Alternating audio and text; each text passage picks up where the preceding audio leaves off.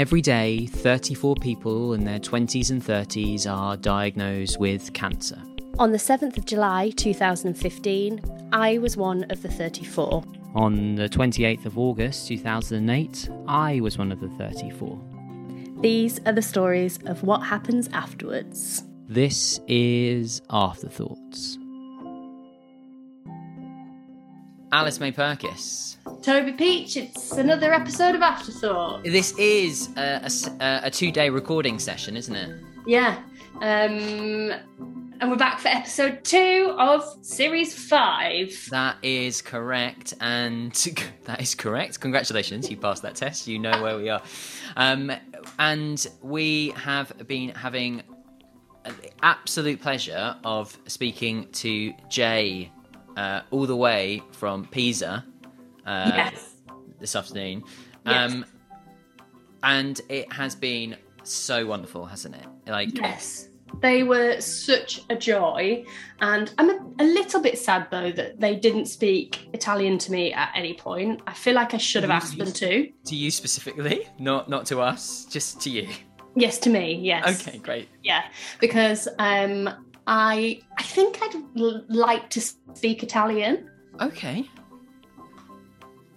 right. I've never made any effort to learn. No, but you'd like, yeah. What and what's the basis of that? Is there anything, any reason? No. No. Okay, great. Fab.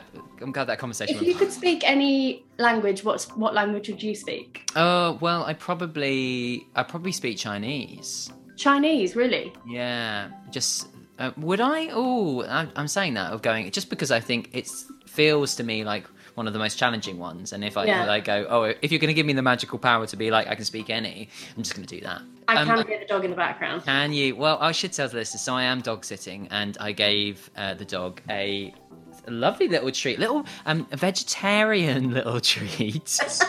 uh, I just thought I'd get that from the pet store just to keep um, him busy, and uh, yeah, he is that in the background. But we're embracing what Chris Helenga told us, right? Which is, you know, just play to your environment. It's all good. The listeners are fine with it. They want to know that Ark is behind me, the dog. Uh, going away. Now, I, I want to talk about Jay, and we're about to uh, hear Jay's stories. Jay had Hodgkin's lymphoma. Um, uh, always uh, like. Like uh, always, like have those connections the people who've had Hodgkin's lymphomas. It's the thing that I also had. Also, like uh, Jay, Jay relapsed after a year, which is something that I, I, I to nearly to a year as well. So I, I felt a lot of affinity to these stories. Um, Some of them very different to what, because mine was a, a few years ago now. Um, but it was great to hear them. So should we um, pass over to Jay? Yeah, absolutely. Let's let's just get on with it because there are some absolute treats in here for the listener. Just like uh, the dog is having right now. Yeah.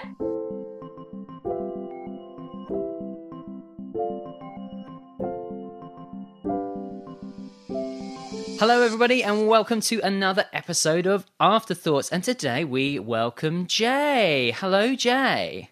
Hello, Toby. Hi, Alice. Hello, and Jay, you are dialing in all the way from Italy. That's right. Yeah, I'm in Pisa at the moment, living living that Mediterranean lifestyle. And So, Jay, yeah. remind remind uh, me and uh, and all of this is what are you doing out in Pisa? What are you doing there? So I'm I'm doing my year abroad um, as part of my degree. So one of my one of my degree subjects is Italian, um, and we have to we have to take a year out essentially to just live with the people and learn the language.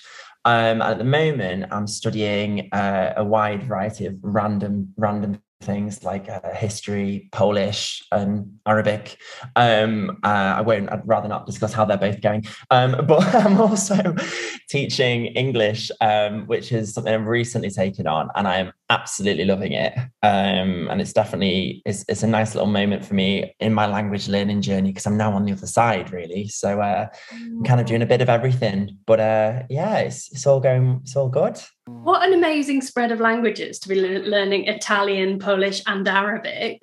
I know it's crazy, isn't it? Do you know, I actually moved. I moved to Pisa from Bologna. So pre- previously, I was in Bologna for the first semester, and I was learning Chinese there.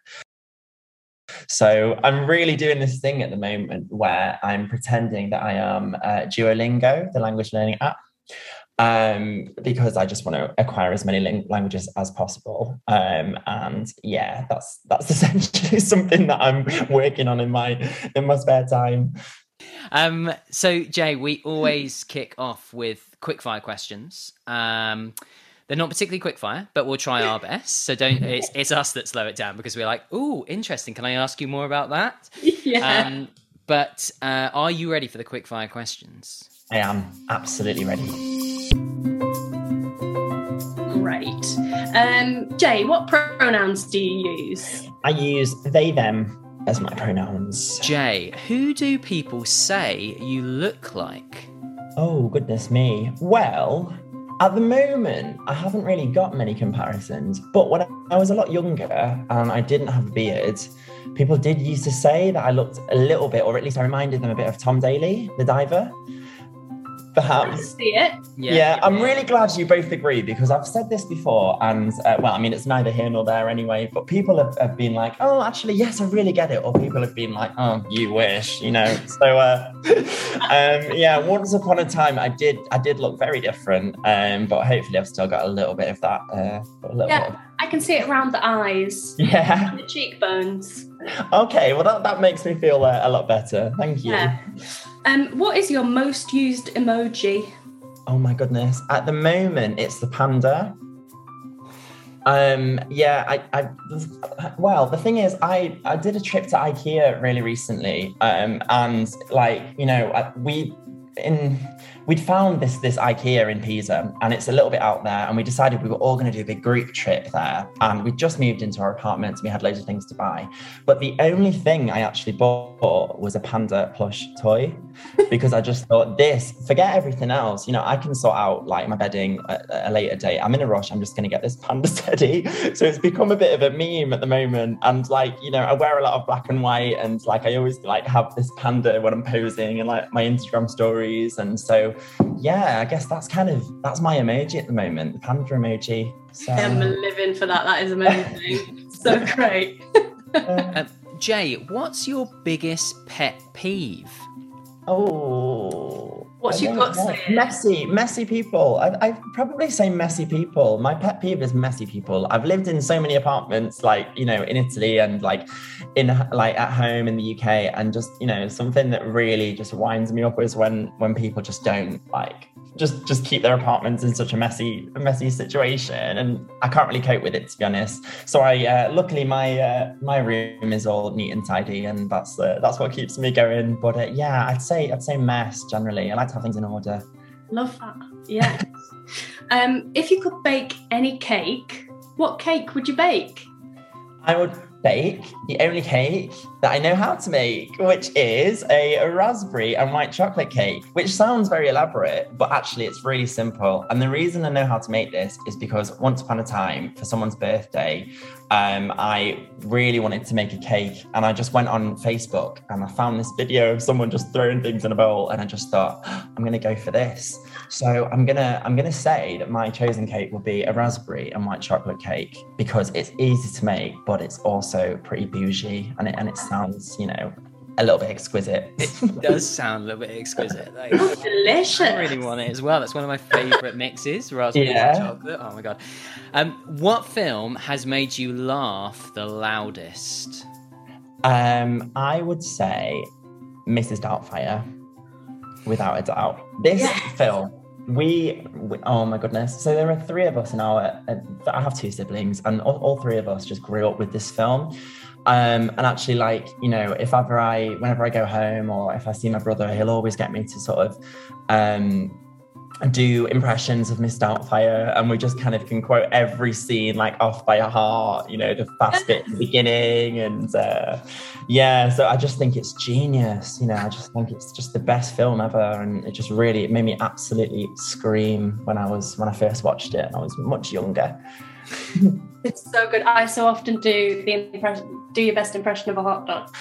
Oh, that's it. Yeah. I do it so often. oh, so. Um, big question, very important, and there is a correct answer. Um, friends or How I Met Your Mother? Friends. Oh, are you both on either side? Yes, we are. There is And a divide. There is a divide, and uh, Oh, no. we, we won't reveal what the score is at the moment, Will. but it is, uh, yeah. That's it's. I'm glad uh, that you've fallen on my side of the friend side. I'm sad. Yeah. Oh, sorry, Alice. Yeah, I've got some friends. Nice. Friends is a banger. Um, and Jay, could you give us a kind of a one-line uh, summary of your diagnosis, please? Yeah, absolutely. So when I was 19, I was diagnosed with uh, advanced Hodgkin lymphoma, and then I relapsed a year afterwards, had a stem cell transplant, and now I'm on the other side. So, this series on afterthoughts, we thought that before we dive into after, we're just going to touch in on before. So, Jay, we just wanted to hear your diagnosis story in a short snippet. Okay, so I at the time was 19 and I was at university. And in typical Jay fashion, I was doing far too many things. I was teaching dance, I was studying, I was working, I wasn't sleeping, and I was just very run down in general. So when I first started to get ill and I started to get a little bit under the weather in uh, September 2016, not that I've memorized that uh, date specifically, um, I didn't really think too much of it. I, you know, I, I started to get some swollen uh, lymph nodes, which is obviously, well, a lot of the time can be a common symptom of, of lymphoma, Hodgkin lymphoma. Um, and I just went in and I just said, well, uh, this doesn't feel right um, and you know i feel a little bit i feel a little bit sort of worn down in general not very well. Um, my nurse essentially said well uh, it might not be anything just sort of like wait on it. We'll do some blood tests and uh, just you know come back later and we'll tell you how things are going. And they got back to me um, quite soon and they said you've just got you've just got low iron for now. That's all we can really see. And i just thought oh brilliant. I'll just eat some spinach. Like you know this is this is fine. And i you know i stopped checking my neck and i still continue to do the absolute most which i won't recommend doing uh, when you have undiagnosed cancer. Um, and a few months later i started to get new problems. Uh, i started to get just I, I got like a really gross sort of yeast infection um, in my mouth. Um, i started to have night sweats and i was losing like loads of weight and a lot of sort of typical symptoms really of hodgkin lymphoma but essentially things weren't improving. Um, and this time I, I, decided that actually something was going on. So I carried that and I went in again and I said, um, so, um, you know, it's me again. Um, you know, I, I still have like uh, these sort of lumps, um, and now I'm just not, you know, I'm just knackered, and uh, I don't really know what's going on. Like, is there anything else? And uh, and they just said, "Oh, okay. Um, goodness me. Well, let's let's refer you to um, let's refer you to a specialist." So I went in, and uh, they, you know, by this point I was on the the lumps and bumps ward um, at the clinic that I'd been referred to. So this was, you know, I guess the first indication that something was uh, a little bit dodgy, right? And I was at this point, no one knew anything. Um, I was sort of googling a lot on my own, which is something else I wouldn't recommend doing. Um, but I'd kind of gone in and uh, my nurse, uh, my doctor, sorry, uh, basically given me a little, a little bit of an examination and told me very politely to wait outside.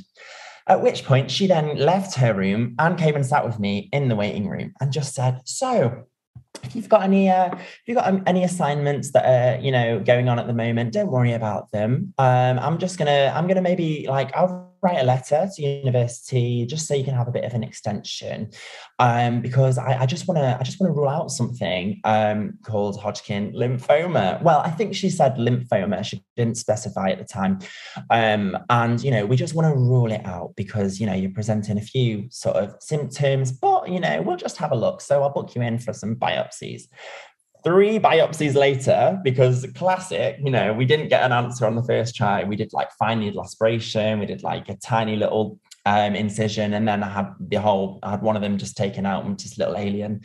Um, and then they finally gave me the diagnosis when I was in in, in Affleck's um, shopping for earrings uh, with my best friends in Manchester, and they rang me, and she said, "Ah, so I can just confirm it is what um it's what we thought." And I was just thinking, this isn't what we thought. You know, we never spoke about this. This is what we were ruling out. And uh, she said, "Yeah, so I'm going to transfer you to this hospital. It is classical Hodgkin." Lymphoma. Uh, we'll get you in for some scans and we'll start pretty soon. And uh, yeah, just thank you to the guy in that shop who gave me a whole roll of toilet roll um, because I was a little bit of a mess. Um, I mean, I was crying. I don't mean I was like relieving myself. um, and, uh, but I mean, both responses would have been acceptable. Don't worry. Um, and uh, yeah, that was really my my diagnosis. It was a very long. It was very long because, as I say, I wasn't it was uh, i didn't tell anyone really about it and it was only when things started to get pretty bad and you know by the time i was diagnosed I was pretty much riddled as well. It was like stage four and all of this and at this point i kind of told everyone about it. But it was it was uh, yeah that was kind of my diagnosis story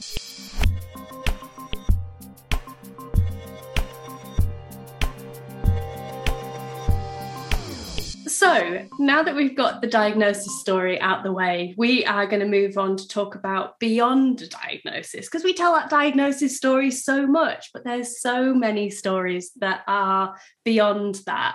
So, Jay, over to you to hear a story about beyond your diagnosis.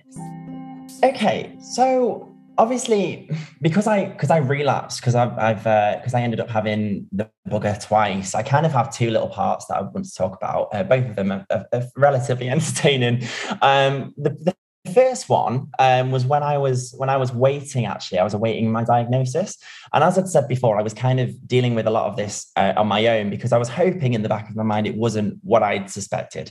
Um, but essentially, at one point, um, I I had received a letter through the post in the student house that I was living. And on the letter, um, it had essentially booked me in for a very specific ward. You know, I mentioned before in the lumps and bumps clinic, I'd kind of done a bit of Googling and convinced myself in the moment that it was cancer.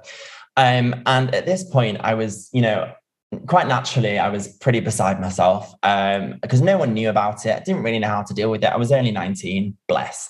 Um, and I was just crying my eyes out. You know, when when a child is just, you know, is just having kind of a tantrum, but they're upset as well and they're not breathing. And like it's just a, it's very, it's it's very that. And this was my situation at the time. Now, contextually, at the time, I was also living with 11 students in this old Victorian townhouse in Leamington Spa, right? And it was an absolute well it was carnage anyway notwithstanding the cancer that i was you know undiagnosed undiagnosed cancer at the time this on its own was enough right to send me beside myself because the apartment was always a mess and i would always be the one in the chat who um, would be very unpopular and essentially say listen there's what's going on? I haven't even, you know, I need a spoon. I just want to have a spoon to eat my cornflakes with. Can someone please wash up the, the pots in the sink? And this one time that I was crying, I was in the kitchen with my letter. And my flatmate just walks in and sees me a hot mess, right? She sees me absolutely just in pieces. And she goes, Oh no, are you okay? And she looks around and she goes, Is it the kitchen? And I just thought, this, you know, at this point, at this point, let's just let's just go with it. Like that was just, it was just so funny because, you know, I was so taken away from that moment by what she'd said that it was just so hilarious because she really thought that I was this reaction, you know, I was literally beside myself was because the kitchen was a state. So that really tells you all you need to know about my first diagnosis. That was really sort of what was going on. Now, the second time was a little bit different because when I relapsed, prior to it, I had an inkling that I was essentially waiting for bad news because I had a lot of the same, same symptoms the second time around. Um, and quite poetically, it was exactly a year afterwards. Um, but instead of waiting around, we kind of we'd done the scans and we we were just waiting for for some news, be it bad or good. And we decided, so me and my mum, this was to go to Egypt um, because we essentially just wanted to get out in, in every sense of the word, um, and essentially just have a, an absolute screamer because we didn't know, we didn't know what was going to happen, um, you know, and we just wanted our last chance, perhaps, of just having a, a good time without being chained to the rhythm again. And so we found ourselves in Egypt. Um, and it was a great holiday um, until one day my nurse rang me on the phone. And she goes, Oh, you're right. Um, so what you up to? Um, just checking in. And I was like, ah, hi. Um, no, I can't lie. Like I'm having an absolute scream. I'm in, I'm in Egypt, you know, I'm just with mom. Um, we're gonna go to the pyramids this week. You know, it's very Instagrammable, loving it. And she just goes, Oh, okay. Well, listen, have a really good time, you know, really enjoy yourself. When are you back? You know, when are, when are you coming back? Just incidentally, you know. And I said, oh well, uh, you know, it's like Tuesday, and I said, oh, I'm back on, I'm back on Thursday. And she goes, ah, okay, brilliant. How about you come in on Friday? Um, you know, just just have a little of a chat. You know, it's been sorry, just have a little bit of a chat. It's been it's been a while, and uh, you know, but don't don't worry about anything. Uh, you know, and I just essentially hung the phone up and I just thought, well, here we go, season two, you know, um, let's let's just get on with it, to be honest. And safe to say, the next two days, the last two days of my holiday were just as chaotic as the idea of me being in Egypt with undiagnosed relapsed Hodgkin lymphoma were anyway. So um, so I guess that was just it's just that was my experience. And I guess it's it's uh it's just funny because it was so different to my first experience, but also just as chaotic. So yeah.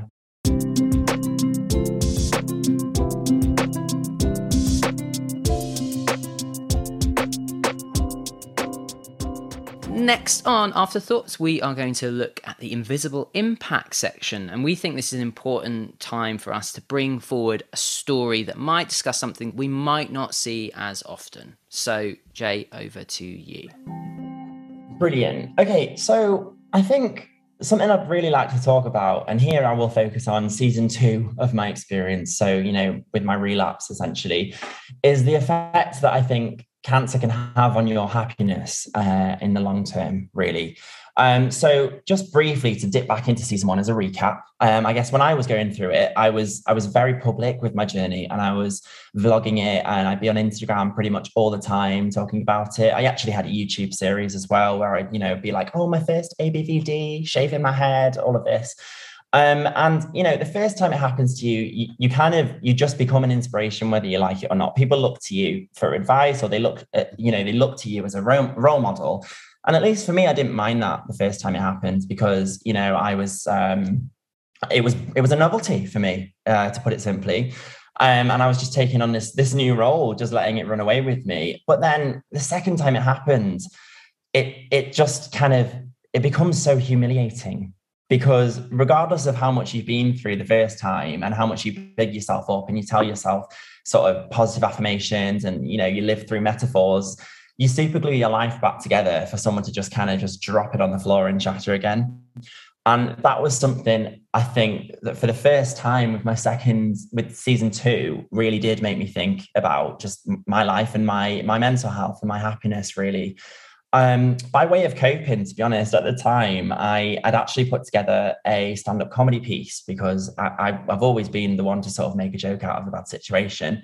And at the time, I uh, I'd basically opened with my comedy set by saying that I like cancer like I like my men treating me like absolute shit and always coming right back when I've just about got over them. And to be honest, as funny as that is, it really does sum up like the way that this experience had been for me, which is that I'd been messed around once and then I'd been sort of like told um, by life, I guess, that I, you know, things were okay and I'd finally got myself back together. And then I was just plunged again into this, you know, this awful situation and and, and everything was derailed.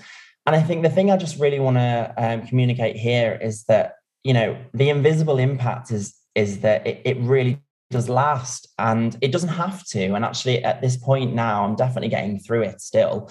Um, but I do find myself every now and then, you know, whenever I'm happy, kind of preempting something disappointing to come around um, and bite me in, in the ass. Um, because, you know, that is for so long something that was just my defense, my, my defense mechanism, you know, it was self-preservation. I was, I was preempting chaos. So now in Italy, for example, I'm like, oh, I'm living the life of Riley and it's great having focaccia and aperitivo and Aperol spritz at 11 in the morning. But, but what's, what's the cost? And actually there doesn't need to be a cost. I am totally all right. And I can allow myself to just relax into it and that is something really that is a, something that I have carried through with me from my experience. And uh, yeah, I'd say I'm, I'm I'm luckily on the other side finally, but it's uh, it has taken a while, and it's definitely been an invisible impact.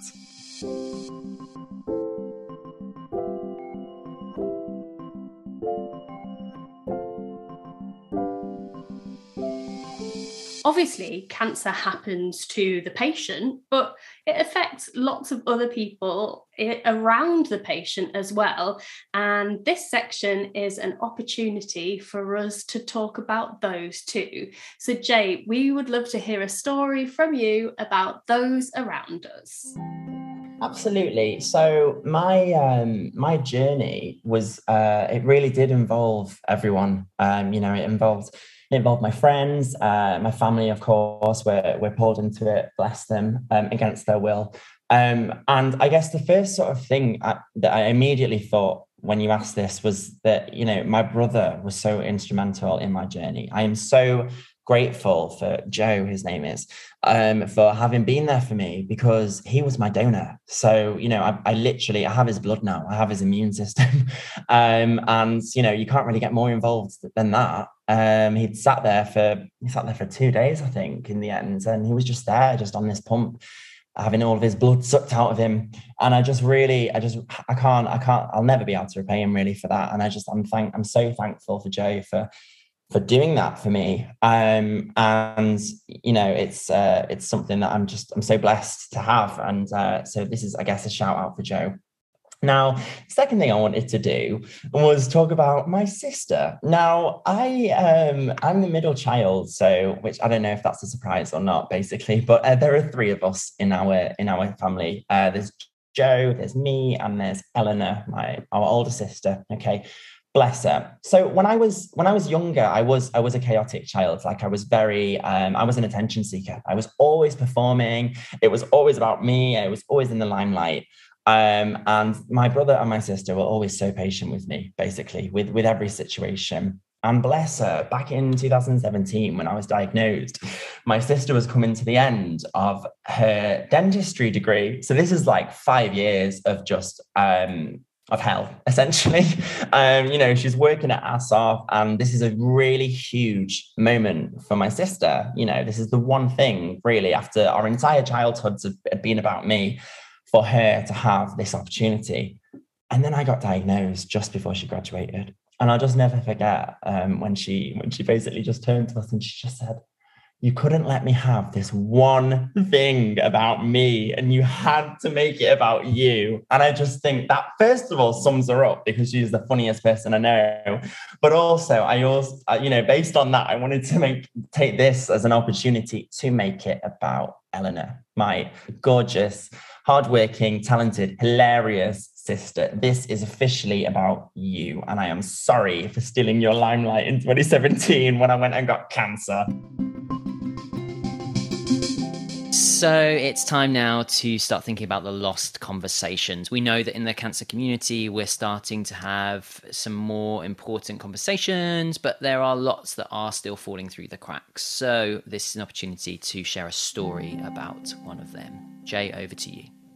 Absolutely. So a lost conversation um, i think i i would like to to begin and, and talk about here um, is one I, I wish someone had had with me uh, when i was going through my experience essentially and and that is regarding this idea that everything happens for a reason um, this is a phrase i think a lot of people hold on to um, or a lot of people are are told about when they're going through their own journeys um, and for a while, it, it, kept me going, and it was something that I, I really, you know, tried to to understand and live by at the time. You know, I'm I'm going through adversity, but there's a reason for this. It's going to make me stronger, for example. Um, uh, but it was it's not always like this. Um, and actually, with with my second, um, especially with with the second sort of season of my experience, stuff started to get a lot more ugly. Um, you know, I for a while I wasn't I wasn't really getting anywhere with treatments. And even before my transplant, I was very worried that I wasn't even going to get into remission to begin with.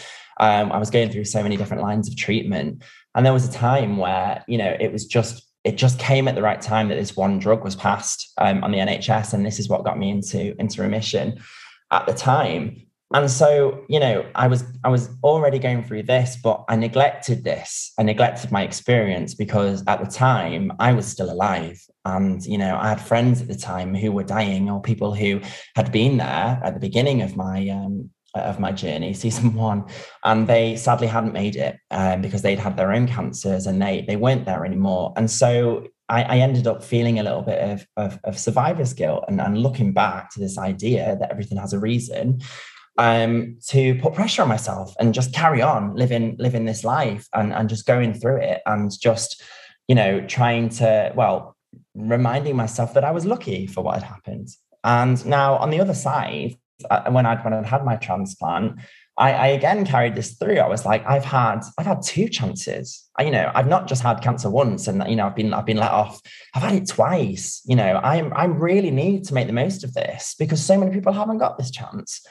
But in doing this, I gave myself far too much to deal with. Um, you know, I went I went back to uni way too soon. Yeah, I was like six months post transplant. It hadn't even been a year, um, and against all of the all of the wishes of, of my nurses, I just was so determined I was going to do it um, because I was carrying all of this uh, survivor's guilt. But then, you know, that year was rough, and I, I, I went through uh, I went through a lot as well physically, and uh, you know I got I got GVHD, which essentially really messed with uh, with my body physically, but also mentally, because I then, as a result, ended up with hypothyroidism, which just sent my mental health spiraling for for months because it wasn't even diagnosed uh, until sort of it was too late, and I really needed to get on hypo uh, get on levothyroxine. Um, so, you know, this was a lot that I could have basically done with um, having time to deal with because I didn't give myself that time. And so I really just wanted to finish off this conversation that, like, I really wish I'd had with myself back then, which is that it's actually okay to set yourself free from the burden of living for everyone else who didn't make it. You know, this could so easily have been you. We are all, you know, we are all in this situation. We all have our different journeys, but it's it's an awful thing to happen to anyone. Um, so it, it's really important to just, to just think about yourself, you know, and that's not a selfish thing. And uh, I just really wish I'd known that at the time. And now on Afterthoughts, we're going to talk about some of the things that happen to you when you're a person who's had cancer that might not happen if you're a person who hasn't had cancer. In this section, not your average. So over to you, Jay. So something I my immediate thought really with this is that I should probably list things that I'm I'm grateful for that I think I probably wouldn't be as grateful for had I not had this experience. Uh, so I guess I'm going to talk about um, taking a shower. Right, this is something that I just I just will never ever take for granted again. Um, just the idea that I can just stand under a shower head and just let the water run over me without any sort of problems, uh, any anxiety or anything like that. Now, the story for this is that when I was uh, when I was in uh, when I'd relapsed, um, I became an inpatient for the first time because previously I'd always been on the day ward, um, and I just had cannulas in my hand, and no one had told me um, like really what the treatment was going to be, uh, what it was going to consist of, because the priority was just getting me in as soon as possible. Um, and I guess, you know, it's not something I begrudge anyone for. Um, but I think at the time I was just put on this uh, on this treatment regimen. Um, and I'd read sort of like what it involves, but I didn't know how invasive it would be of like my personal space. And essentially, this one regimen I was on, uh, ESHAP, um, absolute bastard. Um, I was logged on to for a whole week at a time each time, and I wasn't disconnected from this chemo pump, right? So I, you know, regardless of whether I was sleeping or like showering or like, you know, having a wee, like I was always connected to this chemo pump. Now, the thing I could have done with having preparation for was this line, this Hickman line that I had inserted into my chest. And if you don't know how this works, it essentially just is a little tube that goes into your heart. And it just makes it so much easier for nurses to kind of draw blood uh, or give you right? And I was like, yeah, fine, like just I'll just deal with it. But it was just such a pain for me because I was never disconnected from this chemo machine. And so I had this thing just hanging out of my chest. In the end, it was in for about um, it was in for about eight months. It was a long time I had it in for. Um, and I was just not prepared for it. And so the reason, the thing with the shower is that when I was on ESHAP and, and I had no idea how long I was going to be on for, and my nurses would be like, oh, well, you know, just just put a bag, just put a bag over the over the chemo machine. So I was there with Frederick, which is the name I gave to my chemo machine, who would just beep in the middle of the night like a newborn baby.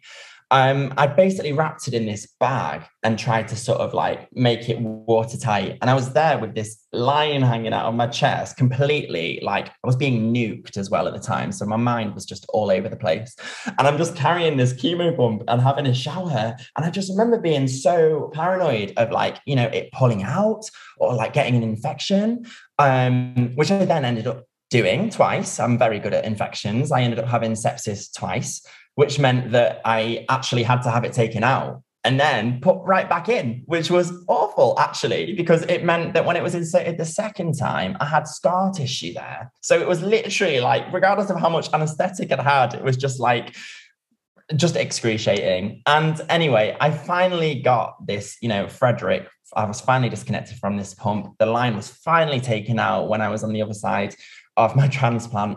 And I just remember the first shower I took where I just let this water just run over me and I just cried because it was like such a such a mundane experience, but it became so uh, poignant. It became so you know uh, so deep for me. You know, I was like doing the, something that we all do, like from day to day, um, and I just I was just so grateful to be able to have a shower.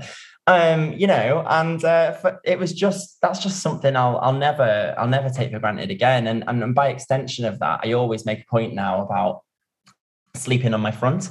Um, you know, before I'd kind of always like slept on my side and like, you know, I'd, I'd, put like my duvet between my legs and like curl up like this. But now I just, I never do that. I just have to, regardless of how tired I am, I always have to sleep right on my front because like I'm just that spiteful.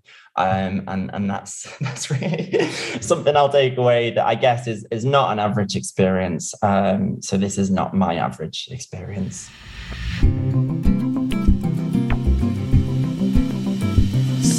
So it's coming to the last section of afterthoughts, and I'm really excited to dive into the don't laugh section because we've we've been laughing quite a lot already. Um, but the don't laugh section is really important as it's a chance for us to look at the fact that there are lots of um, heavy stories, but there are also light stories that come with it, and we've seen and we've heard lots of those moments as well throughout today's episode. So, Jake, over to you for the don't laugh section. Okay, so first of all, you're not allowed to laugh. Um, second of all, I want, I want to talk about an experience of mine that I had actually just before I started treatment. So my uh, my my experience is all about my trip to the sperm clinic where I went before I, I started my treatment. And as a result of it, now I have about, uh, I can't even remember, 50,000 frozen kids in a freezer somewhere in Manchester. Um, now, my experience was just, it was hilarious from the beginning. First of all, you know, not only have you got to sort of like jizz in a cup, um, and that on its own just feels bizarre because like it's so um what's the word? It's just such a it's such a sterile experience. Like it's so formatted and you just have to go in this room and do this. But the reason it was funny for me personally was because I deliberately sort of tried to ham it up and make it really camp. Now, this will make sense in a second, but essentially, prior to going to the sperm clinic, clinic I'd had some acrylic nails put on. And this was a treat that like I'd, I'd, kind of gifted myself because I was going through something and I was like, I don't know if I'm going to be able to have nails again. But I'm sat there signing these forms with these big, like F off, like gold glittery nails. And I'm tapping them on the desk, deliberately trying to ham it up because I just had the slightest feeling that this experience was going to be I don't know, like it wasn't it wasn't an experience that I think as a queer person I was well equipped for because like, you know, typically people go to the fertility clinic because you know, well, I can't really say typically, but one of the reasons people go is to have a child, for example, mm. um, with you know their significant other or whatever. I was opening my options, and this potentially might be something that I wanted to do, but it wasn't necessarily, you know, something that was in, in in my mind at the time. And I just thought, if I obviously present myself in a really camp and queer way, I'm going to sort of bypass all of like the random sort of questions like I didn't need to be answering. I was already sort of dealing with a lot, right? So I sat there and I'm tapping these acrylics on the desk and I'm just like, oh yeah. So like, how does it work then? Go on. And she's like, "Oh, so um, well, first of all, um, have you got have you got a partner?" And I was like, "Oh God, God, I wish." You know what you're trying to say, like sort of thing, like just really over the top. You know, tapping my nails. I'm pretty sure as well the signature I gave is not a reflection of my actual signature. It was so obviously like flamboyant. I did like a little flick of the wrist when I did it um, you know, and she was she was saying, "So have you thought about this procedure?" And before she'd even finished talking, I'd be like, "Oh God, yeah, mad for it!" Like just saying all of this just nonsense. Essentially, she takes me into the room, right, and let me just reiterate: I obviously made myself very camp, very queer. Okay, get into this room which is just hilarious anyway, because as an examination chair, you know, I'm sure I, I, think people have talked spoken about this before, but it's just a very hilarious um, environment, and you're just locked in there, um, and you know you've only got one job to do. But before she leaves, I'll also add, add, that she was camp as hell as well. She had a blunt bob and bangs for days, and this just added to the whole experience for me. Like that was that gave me life right there. But anyway, she's just about to leave, just pops her head around the one around the uh, the door as she's leaving and just goes, "Oh, by the way, as well, um, there's some material in that first drawer if you want to use it. You know, give it a helping hand." And I just thought, "Oh my giddy aunts, right? Okay, let's have a look." And you know, it's nice. That's uh, it's a nice, very thoughtful of her. So I opened the drawer. Oh my goodness, right? I opened this drawer. You know, I was really hesitant. I had no idea what was going to be in there. And do you know what I saw? Big busty babes. Listen, mm, I'm not judgy, like I'm not a judgmental person, but something's wrong there in it, darling. Like that. Imagine my experience. I go in there, I'm tapping the desk. I'm like, mm-hmm, yes, child, mm-hmm. um, you know, work, like all of this. And then big, busty, babes, don't piss me off. No, no, not now. No. babes. Honestly, I mean, I got the job done because I actually went prepared with my own material, but this, yeah. um, she get oh, did, it did, was just very, I have no idea what but was going have, on. You have to hand it back as well. So did, did oh my goodness, yes, you have to leave. You have to leave and go into the waiting room with this clear bag with your with your with your sperm in this bag, right? Bless her is another shout out for Eleanor. Eleanor was there as well at the time. And she was just sitting there like, oh, so, uh, did you get it done then? And I'm like, yeah, don't don't look at me. Don't. I handed over, it's very public as well. I don't know whether it's different in other clinics, but mine was everyone was bloody there, you know. And I just handed it over and they were like, so we're gonna go and look under a mic and uh, we'll let you know in a bit. So I'm sat there and they come back and they're like, you've done really well. And I'm like, what does what does that mean? She's like, well, you know, normally we freeze about five to six files, but we've got 12 healthy ones of yours. And I just thought, oh big well. Busty babes, they really literally the big busty babes saved my marriage. Like that was it. Like um that's really my that's my experience um and i guess that set a precedent for the entire two seasons really of what i was about to embark on but yeah jay Wow, thank thank you so much. I, I have actually I don't think I've I don't think I've cried during a don't laugh section before, but I did just cry a little bit. So I don't know what got me there. But also thank you so much for two seasons. Like wow, two oh. seasons. I love it. I love it so much. What incredible set of stories so great, so funny and moving, and just like to me, the epitome of what Afterthoughts is about. Yeah, oh. just like Ace. Thank you so much for coming on and sharing your stories and just being part of series five of Afterthoughts. Yay! Thank you so much for being so wonderful and accommodating. And uh, I'm really grateful to have this experience.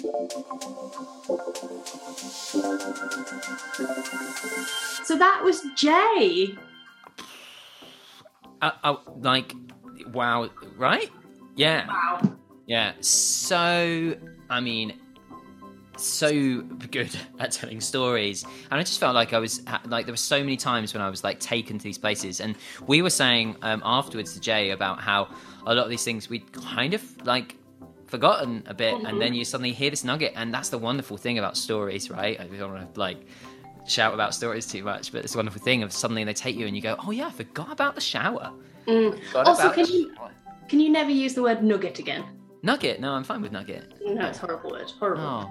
Um, but yeah, you're right, and I think that that is the power of stories. They connect you to people and to moments and to experiences, and yet they are just fantastic. And Jay was a Jay just is a natural born storyteller who can mm. just transport you with their words and their yeah stories. And uh, i think they've got a gift and uh, it's something that they should harness. Um, i mean they're busy learning languages but they they could do whatever they wanted when it came to telling stories. Um, so alice um, tell me what are your afterthoughts on today's afterthoughts? Oh i was particularly uh, I found the section, the Lost Conversations section, really punchy, actually.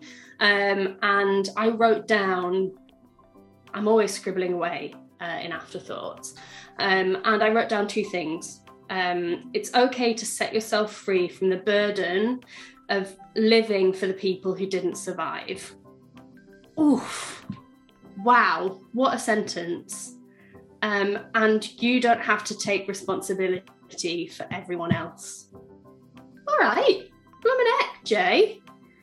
Gosh, get to the point, why don't you? Like, just I just thought that that was they were two fantastic sentiments, and um, Jay said to us as well after we were recording um, that they you know they hoped that people would understand that they weren't like preaching or and it was their experience and that was their perspective. And i just love that kind of self-awareness that they had and just so wise and uh, wise but not preachy which which I think is a, a very fine line to tread.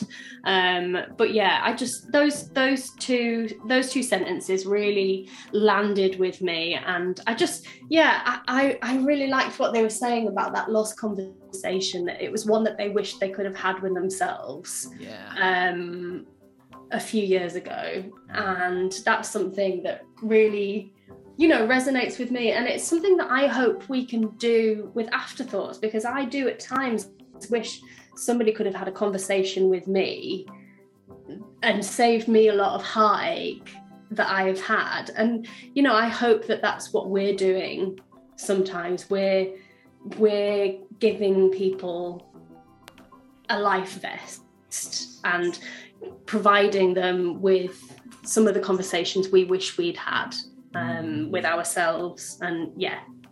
And I think I, I think and, and it's that thing of the importance of hearing stories from continuing to hear stories right and hearing like these different like the the sto- like the fact of going we we both had Hodgkin's lymphoma Jay, Jay and myself but like and there are lots of similarities in the like the mm. way that the process but t- like lots of different things happened and the importance of going there might be a, a young person going through that experience right now who is like if I was to tell you my my story, they might not connect with it in the same way they've just connected to Jay's, and I think that's really important. That thing of going, it, the representation really matters, right? Of right. going well, and and for me, to offer my uh, uh, uh, afterthoughts on today's episode of oh, Afterthoughts. Oh, what a lovely segue. Thank you so I much. Was again. Ask, like, I was going to ask you that question. I know, I know.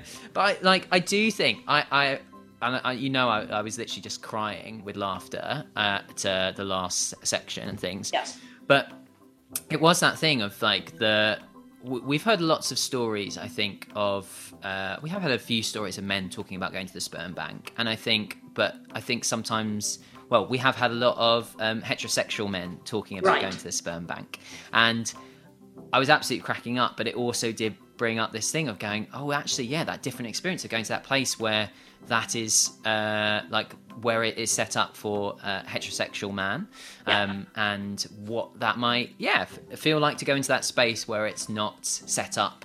Uh, yeah. Where, yeah, and again, I laughed. I laughed so much during that, but it also did land land with me in that other way as well. And I think that's kind of the importance of going. Well, actually, then we really hope that somebody might hear this story and go, "Oh, actually, maybe we need to think about not just pointing towards big busty babes." uh, I think I'm going to be laughing about big busty babes for ages. But I loved how Jay like leaned into their um, character and their identity when they were in that space that they yeah. knew wasn't set up for them. Um, but I, yeah, I hope that um, hearing that story helps um, other people feel um, safer in that space if, if that's the right thing for them to do. Um, but yeah, you're right. We, we've never had anybody tell a story about being in a fertility um, clinic as as a queer person and yeah so thank you to jay for sharing that story with us because i think it's so important and we are hoping to have more brilliant stories that share the diverse experiences of having cancer at a young age in the rest of the series. So I'm not doing, not you too bad with these links at the moment, am I today? So uh, it is uh, time to say goodbye to our listeners, uh, to thank Jay again, to thank Alice May Purkis. Thank you to Toby, and uh, goodbye to our listeners, and goodbye to ARC the crunching dog, in the background. It was munching away on the treat. What a treat it was. Thank you, Jay. Goodbye. Bye.